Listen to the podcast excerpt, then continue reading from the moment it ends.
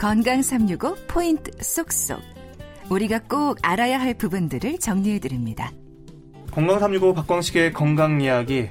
오늘은 이 이대목동병원 호흡기내과 천은미 교수와 만성 폐쇄성 폐질환에 대해서 알아보고 있습니다. 이번 코너는 KBS 홈페이지와 유튜브 KBS 콩 그리고 팟캐스트로도 서비스됩니다. 교수님 그러면 이 만성 폐쇄성 폐질환 한마디로 좀 뭐라고 요약할 수 있을까요? 네, 아, 가장 큰 요인은 흡연이 되겠고요. 이러한 흡연이나 유해가스의 장기적인 노출에 의해서 기관지의 염증을 유발해서 기도가 좁아지면서 어, 공기가 빠져나갈 때 기도가 폐쇄되는 질환이 되겠고 가장 큰 증상은 점점 심해지는 호흡곤란과 지속적인 기침, 객담이 있습니다. 아, 그러면요, 교수님, 이 우리나라에서 이 만성 폐쇄성 폐질환 환자가 비교적 흔한지 이게 얼마나 이게 많은 분들이 알고 계시는지 궁금한데요. 네, 전 세계적으로 미세먼지랑 흡연 굉장히 증가하기 때문에 어, 만성 폐쇄성 폐질환 빈도는 전 세계적으로 증가를 하고 있고요. WHO의 발표에 의하면 전 세계 사망 원이 4위입니다. 아, 국내도 7위, 굉장히 높게 계속 올라. 올라가고 있습니다. 사망 요인이. 그리고 국내 보고에 의하면 50대 이상의 20%가 만성 폐쇄성 폐질환입니다. 굉장히 많은 숫자예요. 그런데 그 중에 2%만이 치료를 받고 있습니다. 그렇기 때문에 어, 이 만성 폐쇄성 폐질환에 대한 인지도가 굉장히 낮아서 어, 많은 경우에 증상이 심해져서 병원을 오시기 때문에 조기 진단을 놓치는 경우가 많은 아쉬움이 있습니다. 어, 그러니까 100명 중 20명이 환자고 그 20명 중에 또 2%니까, 2%니까 예, 뭐한 4명꼴도 안 되는 그렇죠. 거죠. 예, 예, 예, 그 어, 정도. 치료받는 사람이.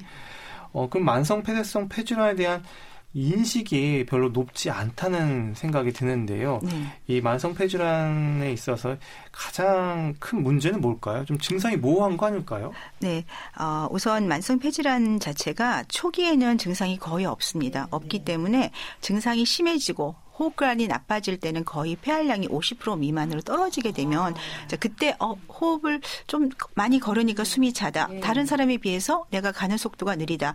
그렇게 되면서 이제 병을 오시거나 어, 3개월 이상 계속 기침 객담이 없어지질 않는 거죠. 뭐 감기도 아닌데 그런 두 가지 증상으로 병원을 찾게 됩니다. 음, 그러면 이런 증상이 젊은 연령층보다 50대 이상에서 생겼을 때 좀 의심해 볼 수 있는 건가요? 네, 40대 이상. 왜냐하면 대부분 흡연이 원인이라고 말씀을 드렸습니다. 20년 이상의 흡연력을 있는 분에서 그 빈도가 월등히 높습니다. 음. 그리고 이 앞서 얘기했듯이 만성 폐쇄성 폐질환의 그 원인, 뭐 흡연을 대표적으로 꼽으셨는데요. 이 비흡연자들에게도 만성 폐쇄성 폐질환이 생길 수는 있는 거죠? 네, 어, 30% 정도 제가 아까 그 비흡연자에서 발생한다고 말씀을 드렸고요. 어, 다른 나라와 다르게 우리나라는 이제 그 결핵 환자가 많다 보니까 결핵 후유증으로 이제 기관지 확장증도 많이 생기세요. 기관지 확장증이나 결핵 후유증에 의한 어, 그런 폐 파괴에 의해서 이 만성 폐성 폐질환 환자가 여성에서도 빈도가 매우 높게 발생하고 있고 어, 폐렴도 굉장히 많이 알아서 어, 제 환자인 경우에는 어, 뭐 한 달마다 입원하시는 분도 계시고요. 일상생활 자체가 굉장히 어렵고 폐기능도 거의 20%대로 예, 세수하거나 식사할 때도 어려움을 호소하는 경우도 많습니다. 음, 그러면 이 만성 폐쇄성 폐질환 사실은 많은 분들이 아 이거 뭐 천식 뭐 이거 뭐 해소라고 하기도 하고 음. 이런 거랑 뭐이 독인 개긴 뭐 같은 거 아닌가 이렇게 얘기하시는데 어, 떻습니까 어, 그러니까 만성 폐쇄성 폐질환하고 천식은 감별이 조금 초기엔 어려울 수가 있는데요.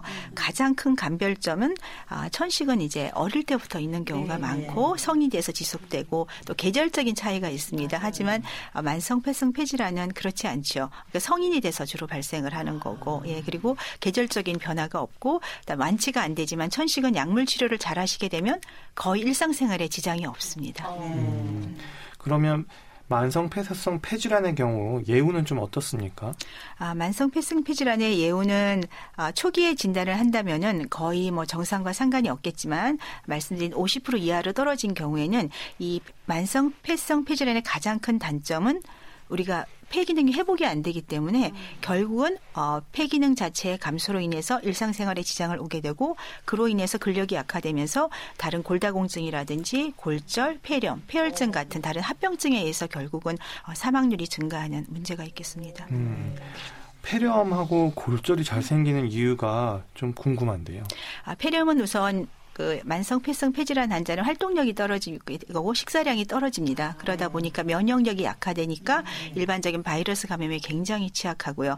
그러면 활동력이 떨어지면 근력이 떨어지게 되고 뼈가 약해지죠. 그러면서 넘어지시게 되면서 골절이 많이 오기 때문에 남성인 경우에도 만성 폐성 폐질환 환자는 골다공증 검사를 해보시면 굉장히 많습니다. 그래서 어, 제 경우에는 비타민 D를 공급한다든지 그다음에 근력 강화 운동, 호흡 재활 같은 것을 강력히 권고를 드리고 있습니다. 음, 그리고 면역력이 또 떨어지는 문제 때문에 폐혈증도 올 수 있다. 그렇죠. 면역이 떨어지면 감기가 폐렴을 유발하게 되고 폐렴이 악화되면서 폐혈증으로 예, 점차적인 진행 과정을 겪게 됩니다. 음, 그러면 뭐 사망률이라는 이런 통계가 있습니까?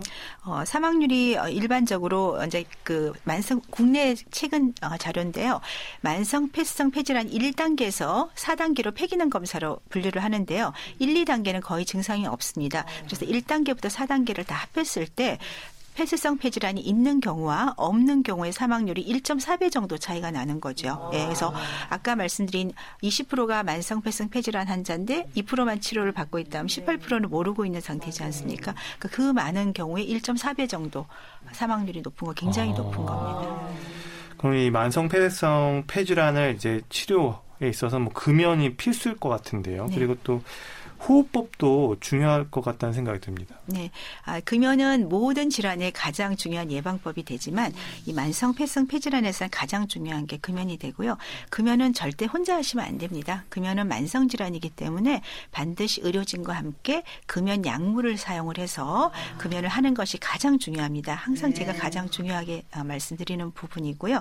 아, 이제 그다음에 호흡법인데 우리가 만성 폐성 폐질환 환자는 근력이 약하기 때문에 폐에 부담을 주시면 안 됩니다. 그래서 어, 복식 호흡을 사용하시는 게 굉장히 중요합니다. 그래서 어, 배의 힘을 이용을 해서 어, 호흡을 하게 되면 어떤 호흡수의 소흡수도 좀 조절할 수 있고 그다음에 폐 자체에도 부담을 덜 수 있습니다. 어, 복식 호흡이 도움이 되는군요. 네. 어. 그리고 이제 날씨가 추워지면서 이제 어, 인플루엔자 그리고 네. 백신 이제 접종하는 분들 많은데요. 이 만성 폐쇄성 폐질환 환자분들의 경우에는 더 조금 더 각별히 유의할 필요가 있다면서요? 네. 아, 이제 인플루엔자가 독감이 돌기 시작하면 우리 일반인들도 독감을 앓으면 음, 저 같은 경우도 예, 두 달 동안 굉장히 네. 고생을 많이 하고 비염이 생겼습니다. 그런데 어, 이런 만성 폐성 폐질환 환자는 아까 바이러스가 들어오면 폐렴이 된다고 말씀을 네. 드렸기 때문에 일반 바이러스도 그런데 독감 바이러스는 더 강력하기 때문에 대부분 독감 바이러스가 들어온 경우에는 어, 폐렴으로 가는 경우가 굉장히 많습니다. 그래서 어, 물론 예방률이 100%는 아니지만 노년기에는 뭐 40, 60% 정도 예방이 된다고도 되어 있지만 가능하면 매년 꼭 독감 예방을 하시고 폐렴 예방 접종은 우리가 폐렴 구균이라고 예방 접종을 얘기를 하는데요.